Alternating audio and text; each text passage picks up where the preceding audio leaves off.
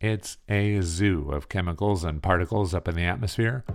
From all the things that we humans purposely burn, such as fossil fuels, wood, trash, and biomass, including cow dung, and from all the things that burn, say, in wildfires.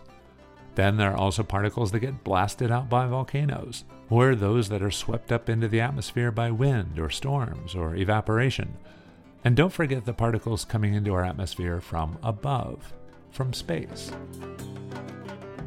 Overall, there's far too much going on for any one scientist or research group to study by themselves, never mind studying all the possible effects from those particles and chemicals on the climate, or the planet, or the effects directly on our health. in terms of how much it shortens your life. So the average life expectancy is expected to be lowered by two years because of Uh, air pollution. So it's worse than cigarette smoke. On this episode of the American Scientist Podcast, a visit to an atmospheric sciences lab and the multidisciplinary research going on there. In this lab, they're studying both the chemical composition and optical properties from burning biomass fuels. I'm Robert Frederick.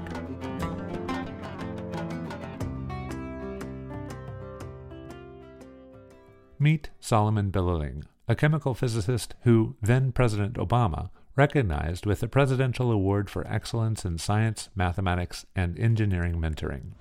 My students tell me I'm extremely impatient and I push students to the limits. So I, I tell my students it's not my job to tell you how far you can go. You can decide how far you want to go, but my job is to push you to the maximum.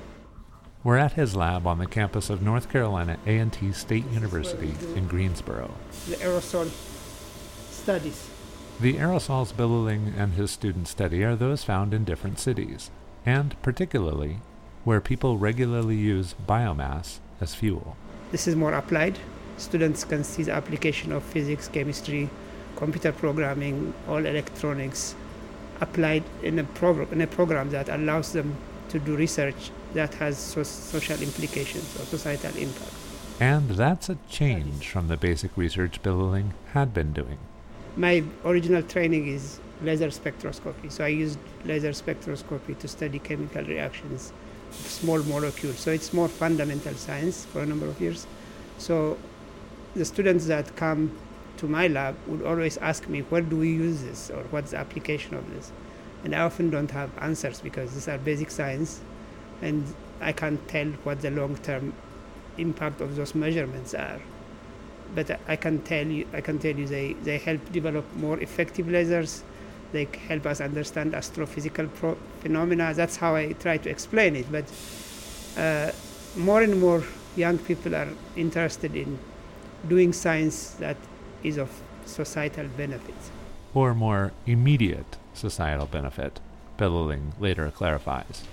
So describe to me what we're looking at. Yeah, so I'm going to get started with this is uh, called a tube furnace. Tube furnace. And what's that sound?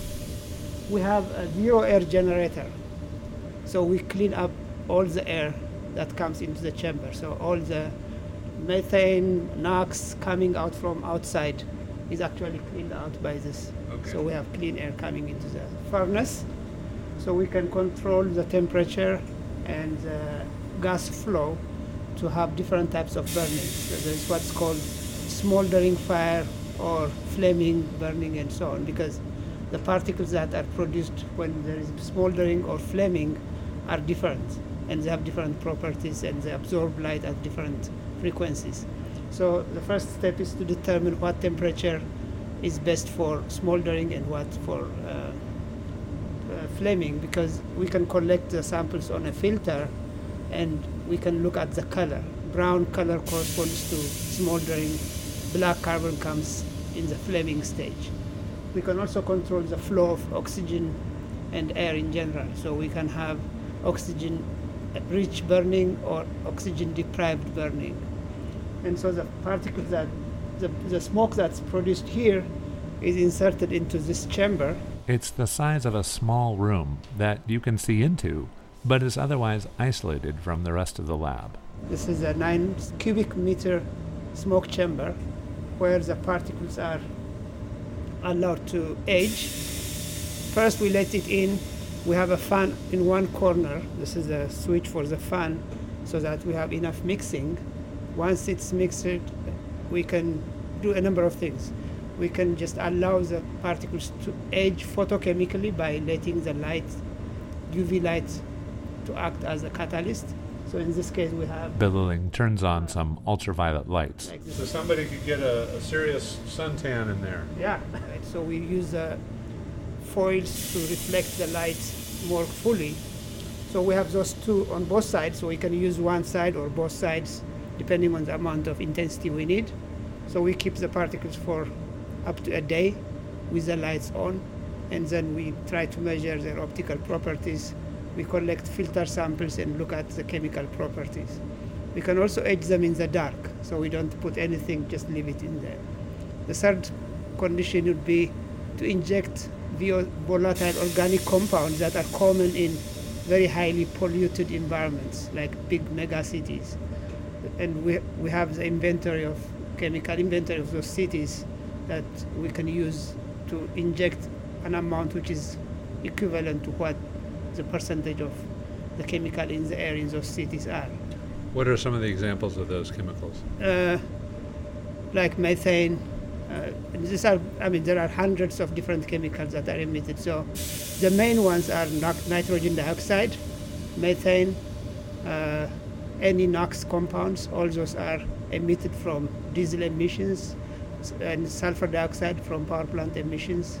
So we have all those chemicals that we measure and inject in an amount which is equivalent to what the city looks like, or we can look at a rural environment and measure a clean air environment. So by changing those, the chemical change in the particles can also cause their absorbing and scattering properties. That's what we're trying to look at. So basically, the, the whole idea is to study the effect of aging on biomass particles, on how they reflect or absorb uh, solar radiation. And that immediate societal benefit? It's in advising policymakers.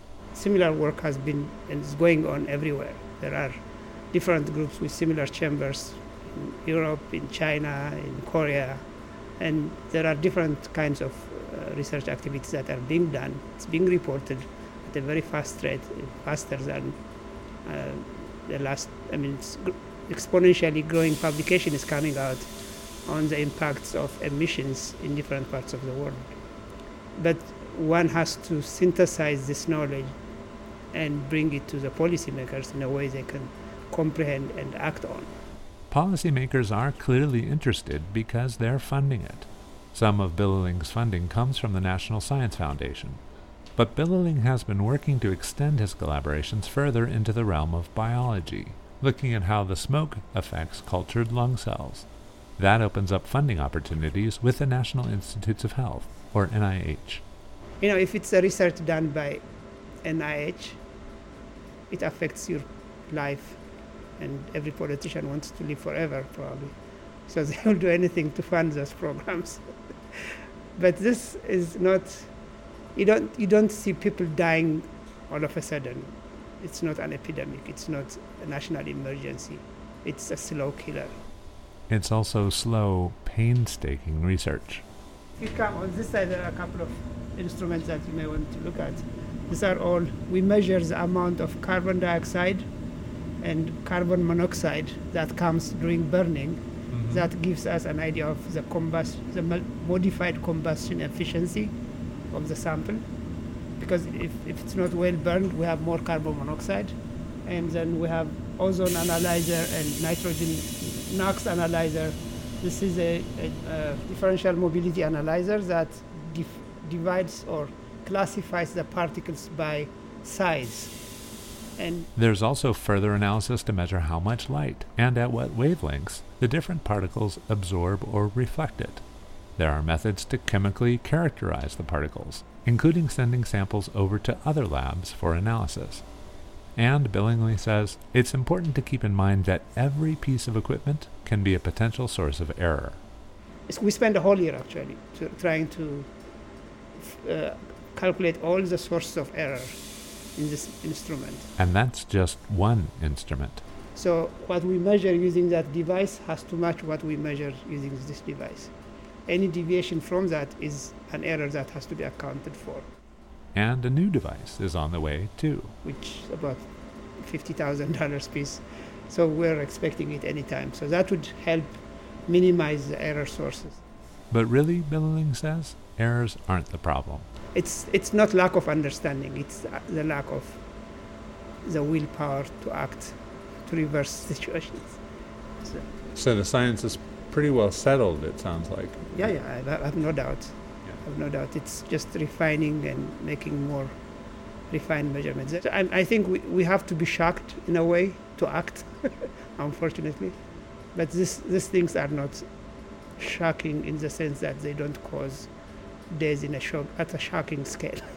but if translated in terms of life expectancy, that becomes alarming in terms of how much it shortens your life.